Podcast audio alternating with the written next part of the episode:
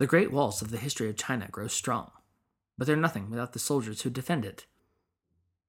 Atop those high walls, on their lonely vigils against barbarian incursion, it is only your support that keeps those soldiers at their posts. Whether it's through financial support through PayPal or Patreon to improve those defensive borders, or through iTunes reviews to embolden the defenders' morale and fighting spirit, you can do your part to ensure that the history of China will remain in tranquility and harmony for a thousand years or more. Only you can help us stave off the savagery beyond our outer borders. So please, do what you can. And thank you.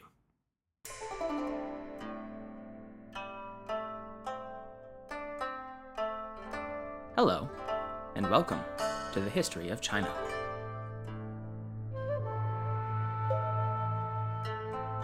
Episode 39 A Farewell to Hans. Last episode, the tide of war shifted dramatically between the warlords Liu Bei, Sun Quan, and Cao Cao when the Chancellor of the North dramatically miscalculated in his march on the south. On the muddy waters of the Yangtze River, along the red cliffs of Chibi, Cao's army was decimated by the combined forces of Liu and Sun, but even more so by command ineptitude, battlefield unfamiliarity, and the ravages of fatigue and disease. By the end of 209, Cao Cao had gone from being poised to reunify all of China under his grasp to having lost hundreds of kilometers of territory north of the Yangtze and reduced to being but one of three roughly equal power blocks. Today, life after Red Cliffs. How the de facto post battle zones of control would solidify into more or less de jure borders between the emergent states of Cao Wei, Shu Han, and Sun Wu. Moreover, after more than four centuries in power, never mind that 16 year hiccup in the middle, the Han dynasty will breathe its last with the overthrow of the now thoroughly powerless Emperor Xian in 220. With the threat of imminent destruction no longer acting as glue, the allies Liu Bei and Sun Quan quickly settled back into their old feuds and tit for tat bickering. Indeed, as we saw last week, Liu Sun unity didn't even last long enough to see the end of the Battle of Red Cliffs, as the two sides started fighting amongst themselves over who would get to cross the river first. In the aftermath of their victory, though it had been Sun Quan's commander, Zhou Yu, who had successfully retaken Jiangling Harbor for the Southern Coalition, with Zhou's death the following year, Liu Bei was able to successfully exert control over the city, as well as the southern half of Jing province.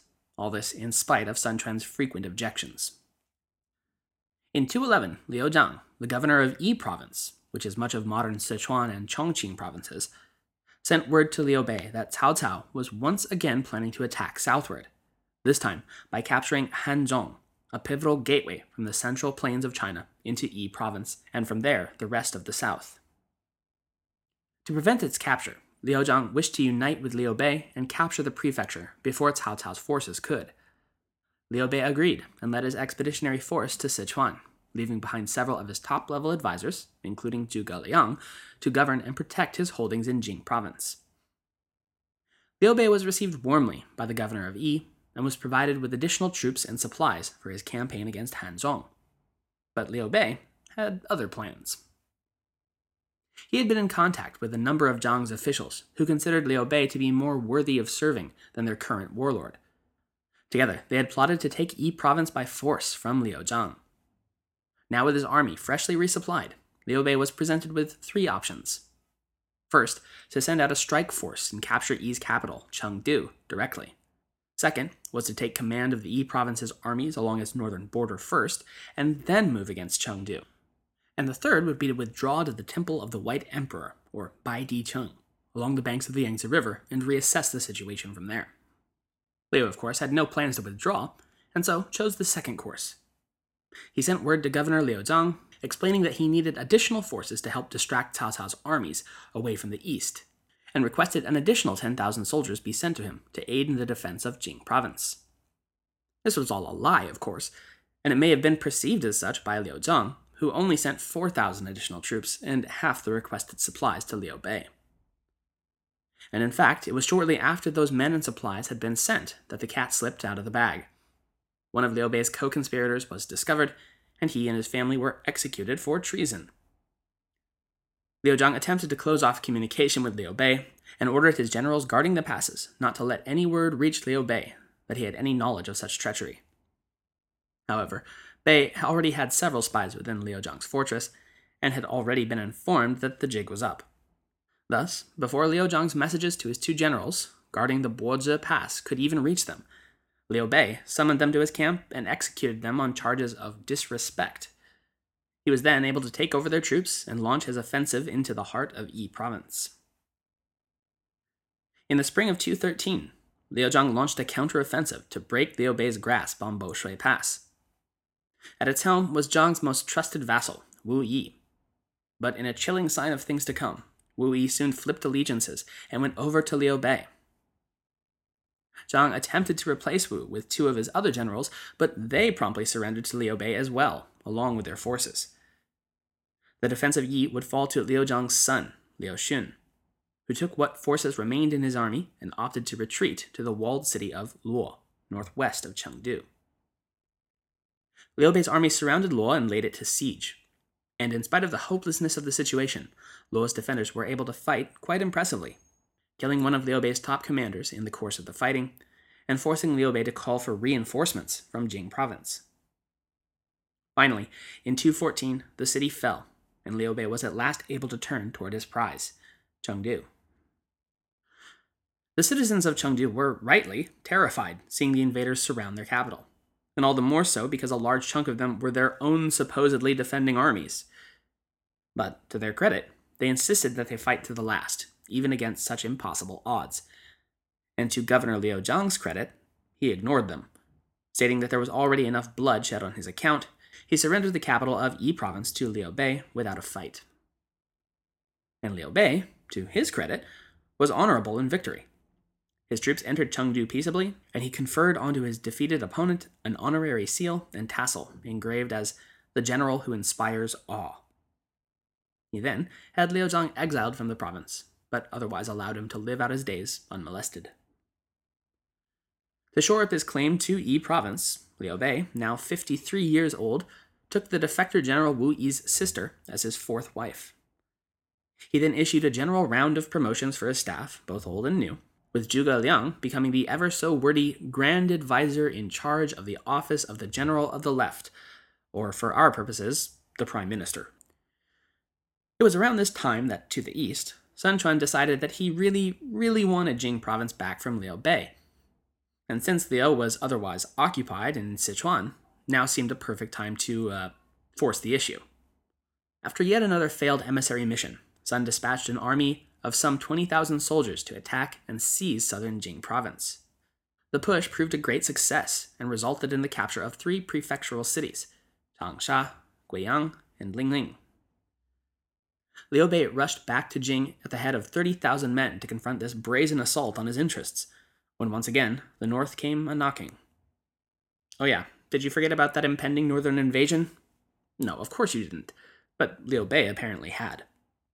As such, in 215, Cao Cao attacked the Hanzhong prefecture, which, with Liu Bei's men and material tied up in the Jing province conflict rather than assisting it as promised, was quickly captured.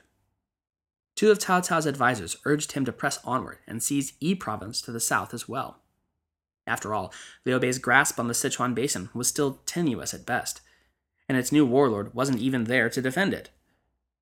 But Cao Cao dismissed their urgings, saying, quote, we should not be discontent. We have already conquered Longyou, referring to the region around Hanzhong City, yet you still long to merge with Shu, which was another name for Yi Province.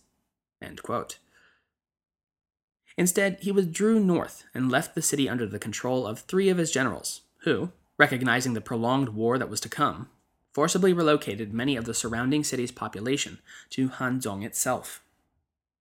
For his part, Liu Bei may have forgotten about Cao Cao's invasion, but he certainly didn't take it lying down. Recognizing the greater threat, he quickly entered into peace negotiations with Sun Quan, and the two southern warlords drew up a treaty which formally ceded Changsha and Guiyang to Sun while returning Lingling to Liu Bei, and set the border between the two warlords along the Xiang River. Over the course of 216, the uneasy balance between the three warlords would remain fairly stable, but 217 would see that equilibrium broken once again. One of Liu Bei's advisors had been repeatedly pointing out that it was still strategically vital to take and hold Hanzhong City, as again it acted as a gateway to Sichuan and the majority of Liu's territories. Liu agreed and led his army on a campaign to drive Cao Cao's forces out of the area. But almost immediately, it was met with heavy resistance by Cao's generals, with Liu's sub commander forced to retreat after taking heavy losses at Wudu, and Liu himself unable to cut off the supply lines going through Yanping Pass. What had aimed to be a quick capture ground into a brutal stalemate over the course of 217 and 218. And all the while, Cao Cao himself marshaled his reserve forces at the former imperial capital, Chang'an. Before he could mobilize them to reinforce the flagging defenders of Hanzhong, however, Liu Bei was able to break the stalemate in his favor. Though he had been unable to break through Hanzhong's defensive lines, Cao Cao's commanders had likewise been unable to restrict his freedom of movement across the area. As such, in the spring of 219, Liu ordered a two pronged night attack. A force of 10,000 men were dispatched to set fire to the region's defensive barricades, and while Hanzhong's defenders were struggling to put out the fires, Liu and his generals struck from two sides, routing the distracted enemy force and killing both Cao Cao's commander and his chief inspector of the region. The remaining army was forced to retreat north of the Han River to await Cao Cao's reinforcements, effectively ceding all of Hanzhong to Liu Bei. It had been a stunning victory, and in its afterglow, Liu Bei decided that a little self promotion was in order. Nothing too crazy. You know, just crowning himself the king of Hanzhong and setting up his capital in Chengdu. He declared his eldest son, the 12 year old Liu Shan, his heir apparent. We'll be back to Liu Bei's new kingdom in a bit, but first, let's shift our focus northward, because major changes will soon be sweeping through the state of Cao Wei. Following the outcome of the Battle of Red Cliffs, Cao Cao, seeing that a total reunification of China was probably not going to happen under his watch, focused instead on consolidating his hold on the territories he already possessed. He'd already been made chancellor by the emperor, but if anyone had doubted his desire to rule in his own name before, 213 had made it bleedingly obvious. That year, Cao Cao had been presented with the nine bestowments by Emperor Xian, which you may recall from the short and unhappy reign of Wang Mang two centuries prior, was generally only sought out by those seeking to usurp the throne. In addition, Cao Cao was given rule over ten cities as a fiefdom called Wei, and proclaimed the Duke of Wei. And again, becoming a duke in an era with no such title was exactly the path to usurpation taken by Wang Mang. In 216, he promoted himself from duke to the king of Wei, because, hey, why not? But on March 15th, 220, at the age of 65, Cao Cao at last died while stationed in Luoyang. He had left instructions that he was to be buried without gold or jade treasures, in spite of his auspicious titles, and that his generals were to remain at their posts rather than attend his funeral, as the country remained unstable. It would be Cao Cao's second son, though the eldest that was still alive, who would inherit the kingdom of Wei, Cao Pi.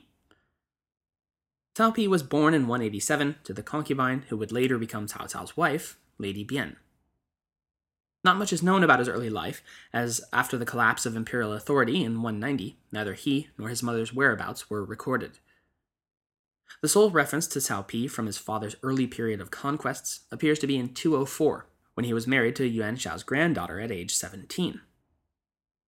He's next mentioned in 211, when he was named vice chancellor by his father, making him the second in command of the North. But his status as heir wouldn't be made official until 217, due to Cao Cao seeming to favor his third son, but then deciding on the advice of his strategist that now was not the time to be messing with primogeniture inheritance customs. In spite of having been Cao Cao's formal crowned prince of the Kingdom of Wei for almost three years, there was initially some confusion about just what would happen next upon the elder Cao's death. This was made all the worse when the Qingzhou Corps up and deserted, leaving their posts in Luoyang en masse and heading home. Not a great start. Cao Pi, who was stationed at the capital city of Ye province, hastily declared himself the new king of Wei, and issued an edict saying as much in his mother's name, the now Queen Dowager Bian. Emperor Xian, also in Ye, soon confirmed the decision because, like, what else was he going to do? in spite of initial fears that one or more of his brothers might use the confusion to claim power for themselves. None stepped forward to challenge Cao Pi's succession, and King Cao Pi of Wei soon ordered the lot of them to return to their respective fiefs. As 220 ground on, the political situation within Wei stabilized. And soon, Cao Pi began eyeing that position his father had long been angling towards, but had never lived quite long enough to seize outright. In the winter of 2020, Cao Pi sent a letter to Emperor Xian, strongly, uh, suggesting? Yeah, let's call it suggesting, that the imperial throne looked awfully uncomfortable and he should really consider letting Cao Pi, uh, sit in it for a while, if he knew what was good for him. Wink, wink, nudge, nudge. Emperor Xian agreed because, again, seriously, what else was he going to do? And offered the throne to the king of Wei. And Cao Pi, as ridiculous as it sounds coming from someone who literally just pulled a shakedown for the imperial throne, declined the offer. Not once, not twice, but three times, before finally shrugging his shoulders and saying, Well, gee whiz, if you're really sure you want me to take it from you, I guess I have no choice. Twist my arm, why don't you? And just like that, the four century old Han dynasty was ended. Not with a bang, but with a whimper. Cao Pi officially declared his territory the state of Wei. Though to avoid confusion with the various other Weis throughout history, it's pretty standard to call it Cao Wei. And posthumously promoted both his father and grandfather to emperors. He gave his grandfather, Cao Song, the posthumous title Emperor Tai of Wei, and his father, Cao Cao, Emperor Wu of Wei. Naturally, his mother likewise went from being Queen Dowager to Empress Dowager, and Emperor Cao Pi, in a bid to establish the legitimacy of his thoroughly illegitimate claim to the imperial throne, returned the capital to Luoyang from Xu City. As for the former Emperor Xian, Cao Pi granted to Liu Xie the title of Duke of Shanyang as a kind of consolation prize, thanks for playing. We're not going to see much more of the Duke formerly known as Emperor, so, as a send off, we'll just say that he lived another 14 years as the Duke of Shanyang and died in 234 at age 52 or 53. Though he would have a total of seven sons, they would all precede him in death, and as such, the Duchy of Shanyang would pass to his grandson, Liu Kang. He was buried with full honors due to an emperor, and among the mourners was Cao Cao's grandson, Cao Rui, the then reigning emperor of Wei. The Duchy of Shanyang would exist for more than 75 additional years until 309, when Xiongnu invaders in the early Jin dynasty at last exterminated the family line. Alright, so that's one kingdom officially accounted for. So let's move back south to get the other two on the game board. The two southern warlords reacted very differently to the overthrow of the Han dynasty and Cao Pi's accession to the throne. In Wei, Sun Quan neither immediately submitted to this new emperor's authority, nor did he actively oppose Cao Pi's actions. Instead, he adopted what amounts to a wait and see attitude to the whole situation. Inside Chengdu, however, Liu Bei, the king of Hanzhong, had a markedly different reaction. Since he was, very distantly, related to the imperial Han bloodline, he announced that he intended to carry on that lineage and restore the overthrown dynasty once again, I mean, hey, it had worked the first time this had happened. To that end, he rejected this so called new emperor Cao Pi and declared himself the emperor of the third Han dynasty based in Shu, or more simply, Shu Han. So, two kingdoms down, one to go. But at this point, we actually have to go backwards a few years to make sense of what happens next. Because while we were up north watching Cao Cao steadily amass power over the course of the two tens, the political relationship between Sun Quan and Liu Bei had gone from not great to blood feud. In spite of the treaty agreed to by both in 215, establishing the border between Shu and Wu along the Xiang River, Sun Quan had decided in the meantime that no, he really did want all of Jing province after all. In 219, he dispatched his armies into the contested region led by his general Lü Meng. Their objective was partly strategic, but also vindictive, specifically against the commander of Jing province under Liu Bei, General Guan Yu, one of the heroes of the Battle of Red Cliffs, who had recently been promoted by the newly crowned king of Hanzhong as the General of the Vanguard. Sun Quan was especially hateful towards General Guan because Sun held him personally responsible for his loss of Jing province. Guan Yu had then compounded matters by seizing Sun's grain supplies and humiliating the warlord by rejecting and berating his offer to marry his son to Guan's daughter. In 219, Guan Yu was otherwise occupied, however, following up on Liu Bei's victory at Hanzhong by attacking Cao Cao's holdings at Fan City in the north of Jing province. His victory at Fan was so devastating to Cao Cao's operations that Cao was forced to consider abandoning Xu City, his capital, if Guan Yu pressed any further north. Ironically, this victory would set in motion Guan Yu's eventual downfall, since as a result, Cao Cao was forced to enter into a pact of alliance with Sun Quan, recognizing the legitimacy of his holdings in Jiangdong, which is the southern banks of the lower Yangtze River, including modern Shanghai, Hangzhou, and Nanjing. In return, Sun would invade Jing province and lift Guan Yu's ongoing siege of Fan. As such, Sun's general Lü Meng sailed towards Jing province and the preoccupied Guan Yu. He ordered his men to disguise themselves as civilian and merchant ships to avoid alerting Guan of their advance, as well as infiltrating and disabling Guan Yu's riverside watchtowers. Once within Jing, General Liu was able to convince Guan Yu's subordinate commanders, tasked with the defense of the province, to surrender without a fight. Nice going, subcommanders. As Guan Yu pulled back from his siege of Fan City, he and his soldiers realized that Sun Quan's army now occupied Jiangling, as well as having captured most of their families within. The bulk of Guan Yu's soldiers deserted and surrendered to reunite with their families. Now pretty much alone, Guan Yu was captured as he attempted to retreat eastwards and executed on Sun Quan's orders.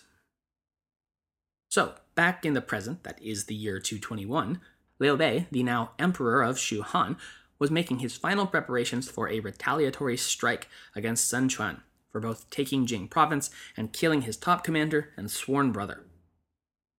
Fearing the potential for a two front war against both Cao Wei and Shu Han, Sun opted to submit as a vassal to the northern emperor Cao Pi.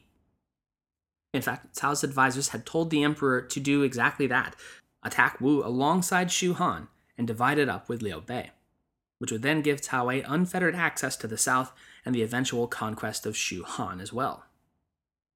In a fateful choice, however, Cao Pi declined to betray Sun Quan and named him the vassalized King of Wu, in addition to granting him the Nine Bestowments, a decision that many historians have concluded virtually ensured that Cao Wei would only ever control the north and central parts of China.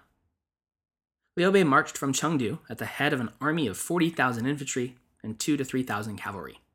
Though Wu's army was significantly larger, with estimates at around 50,000 strong, early engagements decisively favored the Shu Han invaders, and Wu's armies were forced to cede Wu County as well as their fortifications on Mount Ba and Mount Xing. By January of 222, the Shu Han army had advanced to the city of Yiling and captured it and pushed outside of Xiaoting. That, however, would be as far as Shu Han would ever advance, and the issue which would slow and ultimately halt Liu Bei's invasion should by this point be old hat. I'm referring, of course, to supply line problems. They get longer, supplies get to the front slower, and it all costs more money. In addition, as the army of Shu Han pushed eastward towards the sea, the terrain tended to flatten out into the Yangtze Delta, nullifying their advantage in mountainous terrain. And the summer of 222 arrived early and with a vengeance, causing many of the unprepared invaders to succumb to heat stroke, and their push eastward devolved into a costly stalemate. By July, Sun Quan's general Lu Xun planned a counterattack. He ordered saboteurs to travel over the river and surround the Shu Han camps. Once behind the enemy positions, they set fire to the camps and the surrounding forests, forcing the Shu Han troops to rush to the Yangtze River in an attempt to put the fires out. But Lu Xun had stationed cadres of archers in ambush, and they mowed down the panicked Shu Han troops. Though a counter counterattack was attempted, it soon fell into disarray, and most of the Shu Han army deserted while the rest retreated in disorder. The Wu Navy pursued the retreating Shu Han ships, but it would be a rock slide at Ma'an Hills that destroyed the majority of Liu Bei's remnant forces, forcing him to abandon his campaign and territorial gains entirely and retreat ignominiously all the way back to Yi province. There, stalemate was once again achieved, lasting until Liu Bei's death a year later in 223, while at the White Emperor's temple. On his deathbed, he named Zhuge Liang as regent for his son, Liu Shan. His body was brought back to Chengdu and interred, and he was given the posthumous name Zhao Lie. Until the Battle of Xiaoting, Shu had fielded a large army and was rightfully among the strongest of the three kingdoms, if only for a brief period. But the weakening of Shu in the cementing of Wu as a contender to both Shu and Wei further exacerbated the delicate stalemate between the three kingdoms. After Liu Bei's death, the chancellor and regent of Shu Han, Zhuge Liang, succeeded in restoring the Shu Wu alliance in 223. With the reestablishment of the peace between the two states, Wu would come away the victor of its 15 year border dispute with Shu Han, giving them recognized control over the Jing province. And so we end today, in some ways, much as we began it. Three states all in precarious balance with one another, probing for weaknesses, and trying to gain the upper hand, but to little effect. In many other ways, however, the situation has dramatically shifted. Now, instead of warlords, we're dealing with two emperors and a king, who will next week go ahead and make it three emperors. The Han dynasty is dead. Well, at least according to the Cao Wei dynasty. As we've seen time and time again, the right of conquest trumps any blood right, and Han's mandate of heaven was clearly lost long ago. Unless, that is, you're among the Shu Han, who claim that they are the Han, darn it, always have been, and are still the only legitimate rulers of China. And then there's Sun Quan's Wu, still nominally allied with Cao Wei, but really just biding its time and deciding which side of this conflict exactly they want to come down on. Next time, we enter a relatively quiet period of the Three Kingdoms era, with all three states still launching invasions into each other, but very little changing on a geopolitical scale. But rest assured, in a conflict of this magnitude, where by the war's end China will have lost almost two thirds of its population, even a relatively quiet phase is more than enough action for a podcast episode. Emperor Cao Pi will quickly meet his end, and his son and successor, Cao Rui, will find himself increasingly at odds with his chief advisor's powerful family, the Sima clan. In Shu Han, the Liu emperors will make a very similar mistake as their forebearers and allow eunuch factions to seize more and more control of government, because it wouldn't truly be the Han dynasty without evil eunuch factions, right? And Wu?